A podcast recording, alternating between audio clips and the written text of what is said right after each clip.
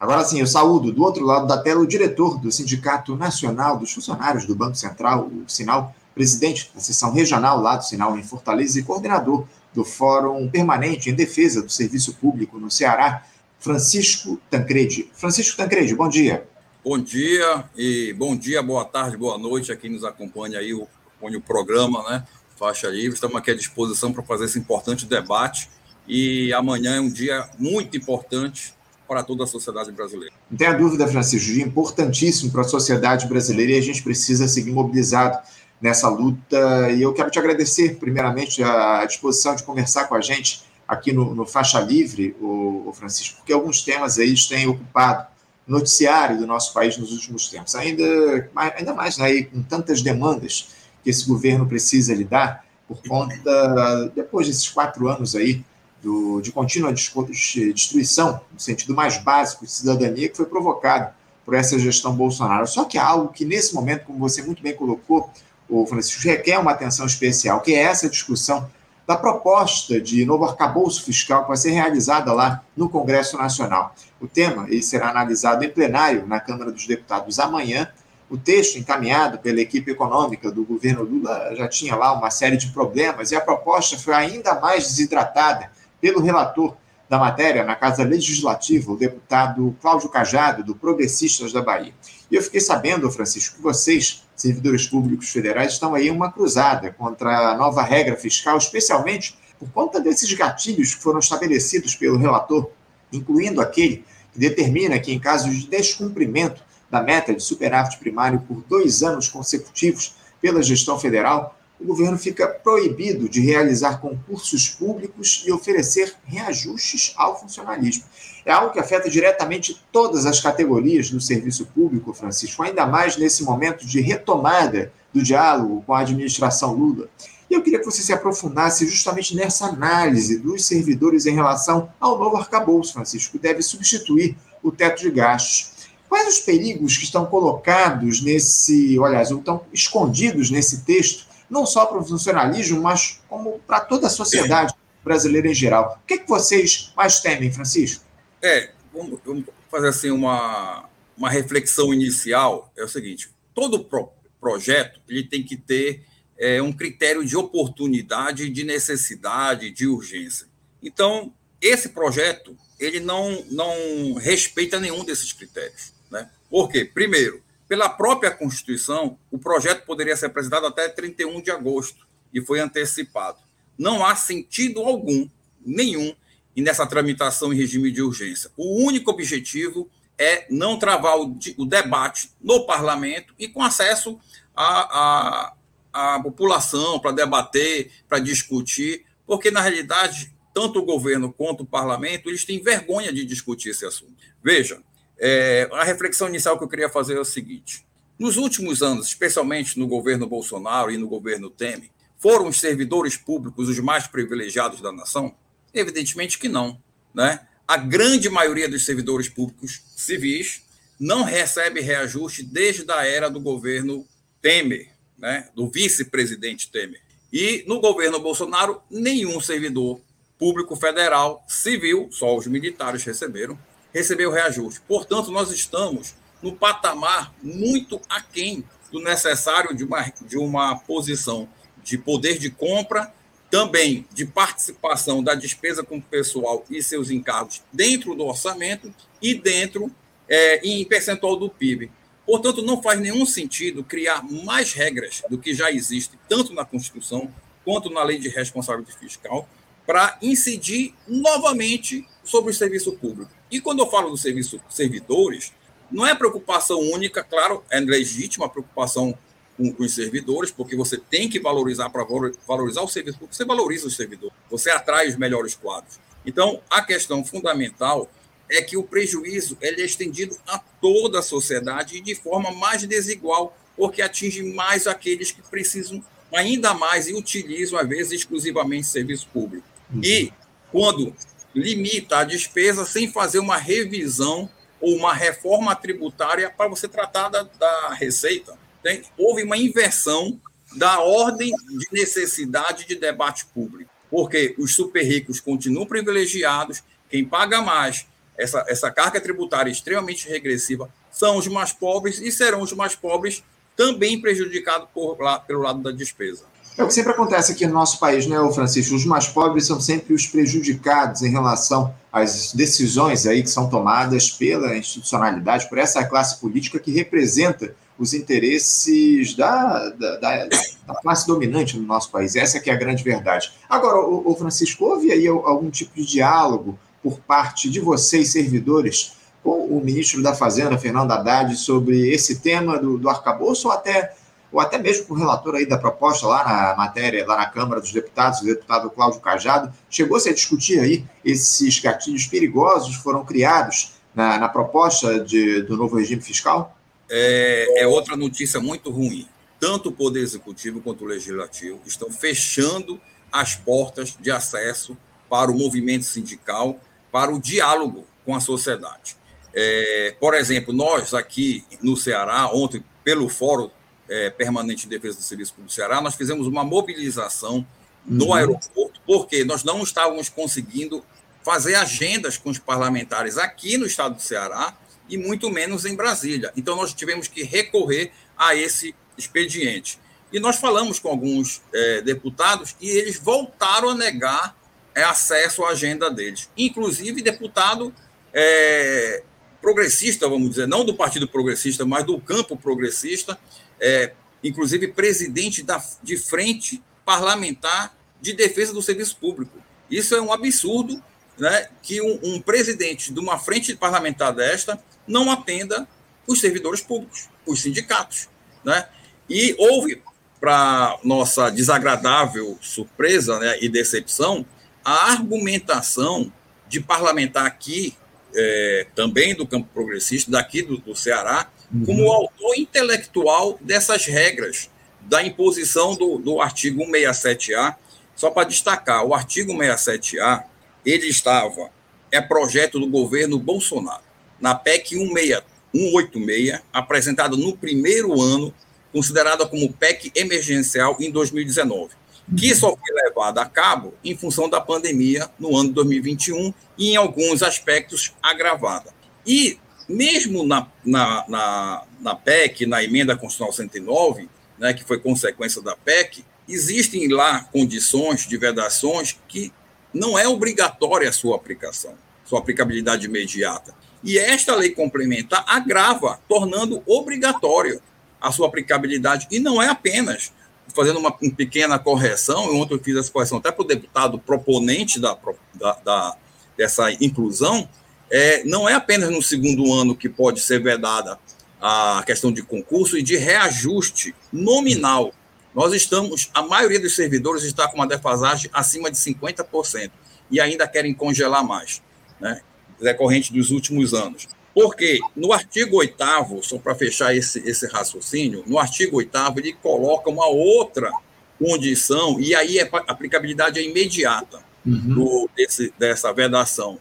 É que se a é, a receita, a despesa primária, ela for obrigatória, for maior do que 95% da despesa é, total, primária total. O que é isso? Isso é em consonância com a mudança do teto de gasto implementada é, no ano passado pelo governo Bolsonaro. E aí ele torna obrigatória, imediata, a sua a aplicabilidade dessas vedações, que não existe na Constituição. Então, agrava né, traz mais condições de aplicação do mesmo, eu chamo assim, que existia um pacote de maldade é, anti-povo, anti-serviço público, anti-servidor do governo Bolsonaro, que infelizmente nós estamos vendo sendo abraçada pelo governo Lula, e ele, ele teria oportunidade de ganhar o apoio nosso né, no movimento, se pelo menos abrisse as portas para conversar. Não está ah. vinculado. Há uma decisão há uma deliberação de não nos ouvir. Né? Isso é muito ruim para a democracia. Né? Isso nós temos que lutar. Estamos fazendo uma mobilização.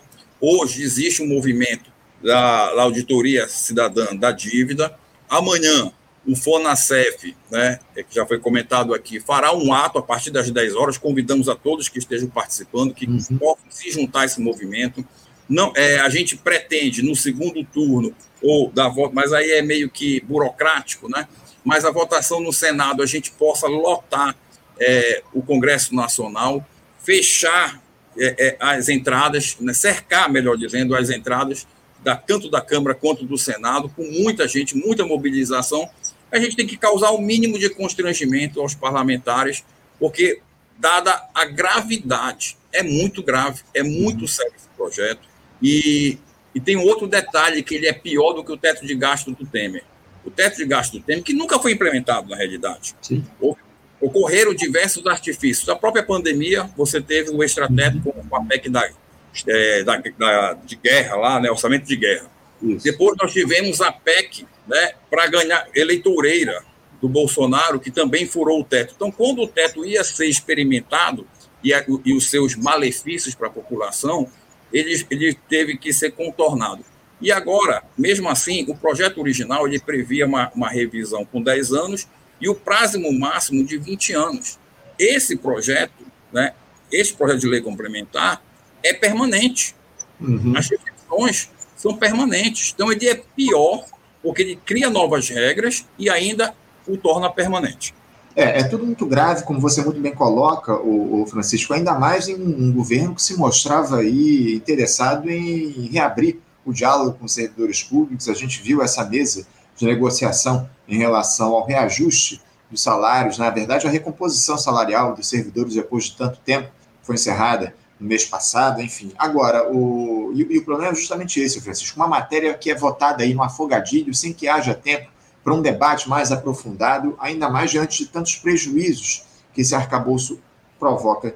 Francisco, vocês conseguem identificar, vocês servidores públicos, o porquê dessa pressa toda do governo e do Congresso, se a promessa dessa gestão era apresentar um novo arcabouço até lá, o mês de agosto, essa era a questão que está colocada, né? O próprio ministro Fernando Haddad disse que teria aí tempo para desenvolver essa proposta de uma nova regra fiscal e querem votar agora, no mês de maio, ainda tendo aí pelo menos mais três meses para essa discussão ser realizada, né? É, o objetivo fundamental é dar um recado para o mercado, porque deve ter uma pressão exagerada né, sobre o governo. Você vê todas as especulações aí, a bolsa cai com qualquer movimento no sentido de atender o mínimo que a sociedade precisa. Uhum. É uma uhum. crueldade. Eu não sei se vocês viram ontem, é, a Bolsa, pelo menos as ações daqueles que financiam, só trazendo o caso né, do, do, do, do racismo lá praticado contra o nosso jogador Vini Júnior lá na Espanha, os patrocinadores, as empresas patrocinadoras como o Banco Santander, tiveram aumento no valor da sua ação. Então, quer dizer, é, é, o mercado não quer saber, não tem ética, não tem ética, mas falou em atender o, o, o, uma necessidade de um Bolsa Família, de um salário mínimo valorizado acima da inflação, pronto, desabam a, as, a, a, a, Bolsa de Valores e tudo mais. Então, assim, essa pressão ela existe. E o governo precisou, né? E por isso que eu, que eu reclamo é que a gente poderia estar trabalhando ao lado do governo. O governo tomou uma decisão de não nos ouvir, não deixar participar. Mas tomou uma decisão de influenciar com essa antecipação o orçamento de 2024. Porque o orçamento de 2023, a execução do orçamento de 2023 já está na lei. E isso é preservado, né, uhum. já está na lei do governo Lula, apresentado pelo governo Lula no início de janeiro, né, que limita a despesa e, e projeta a receita. É, então, isso já está estabelecido e está contemplado. Mas, pra, a partir de 2024, ele passa a incidir. Há um gatilho é, pelo teto né, porque são colocados limites de crescimento. Então, ele colocou para 2024, tendo em vista a, tanta restrição que existe em 2023, pelo teto, então dá uma folga em relação ao projeto, né, a, a essas maldades do projeto. Mas ela é muito ruim, porque ela, ela, ela visa exatamente isso. Agora, o que, que a gente percebe é que o projeto ele veio ruim e ele ficou muito pior. O que o relator fez foi submeter o Estado brasileiro aos ditames dos interesses dos rentistas. Uhum. Eu até faço um desafio para todos que nos assistem, podem buscar no projeto e conseguir contar quantas referências tem, quantas submissões são feitas à tentativa da sustentabilidade da dívida pública. A trajetória de sustentabilidade, seja indicação direta, referência direta, seja referência a incisos da Constituição ou da lei, que remete à mesma questão. Então, está clara que o objetivo, começa no, no artigo 1 no segundo, no terceiro e assim por diante, que o objetivo é esse, colocar o orçamento para possibilitar a sustentabilidade da dívida. E isso vai em, de, de, encontro totalmente à fala do governo Lula, que era o quê? Faz, fazer colocar, era colocar o pobre, o trabalhador dentro do orçamento. E esse arcabouço ele faz o inverso.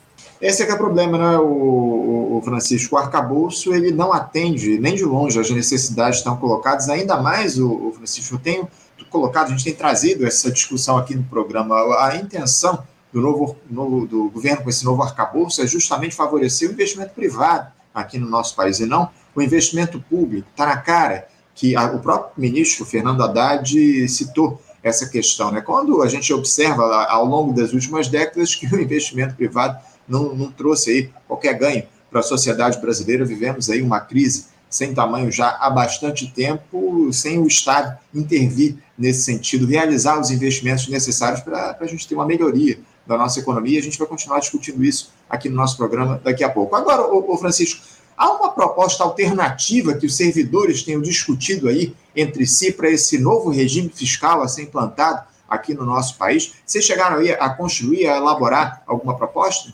É, não chegamos a fazer isso, mas veja bem, é, o atropelo do governo não era esperado, essa tentativa de votação uhum. nesse regime, porque a gente queria participar dos debates. Claro. Nós temos dado várias contribuições, nós conseguimos parar a PEC 32 do governo Bolsonaro, da reforma administrativa.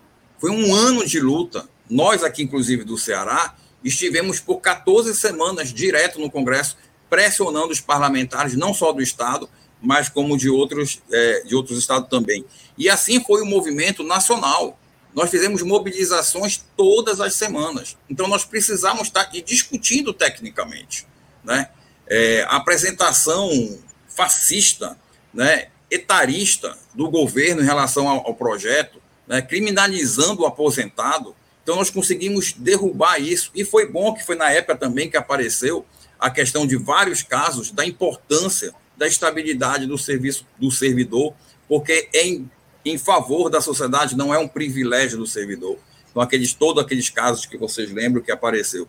Então, é, a nossa reação agora, eu estou, inclusive, agora ajudando na elaboração de algumas emendas uhum. para excluir alguns absurdos. Eu não digo nem que.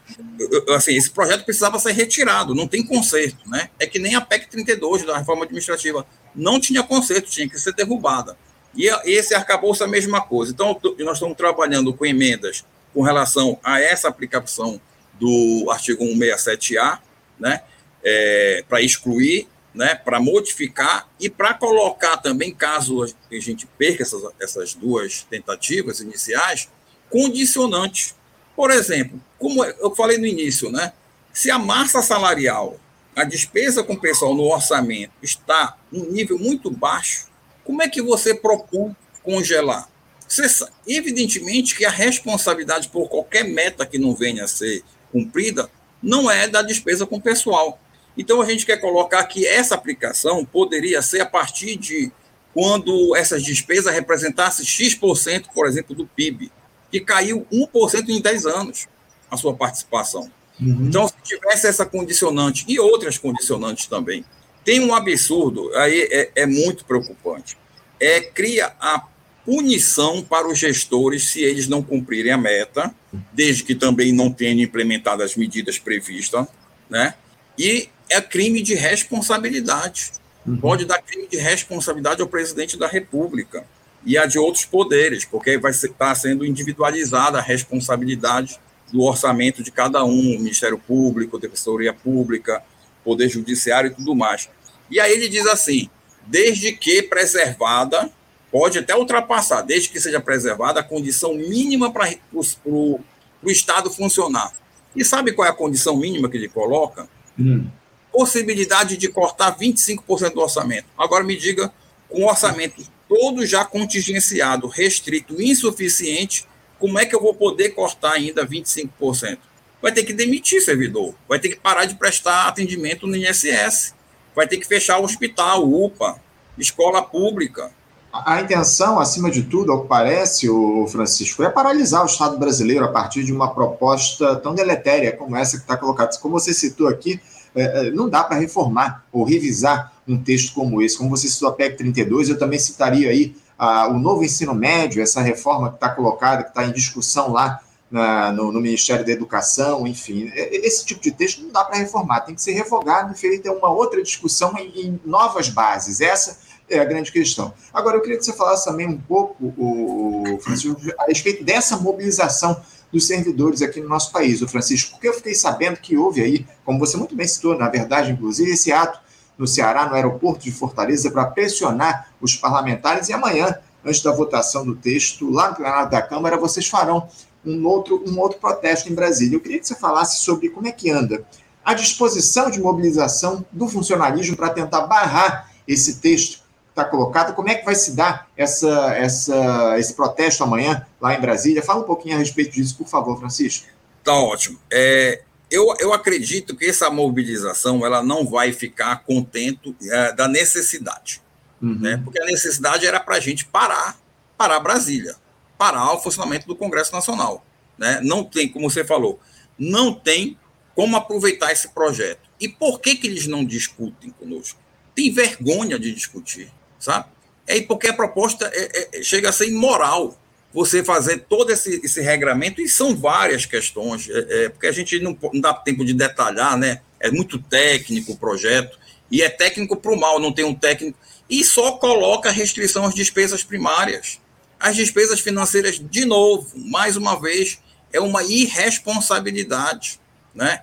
Livra o, o governo para gastar o que quiser, o que puder com juros da dívida, uhum. com a rolagem da dívida. Não é possível que a gente fique sangrando dessa forma, né? Então, assim, amanhã nós estamos é, realizando pelo Fonacef essa mobilização. Estamos tentando, o presidente do, meu, do, do, do, sindicato, né, do Sinal, que é do, banco, do funcionário do Banco Central, ele está hoje é, como presidente de um outro fórum, o Fonacat, porque uhum. o presidente está licenciado.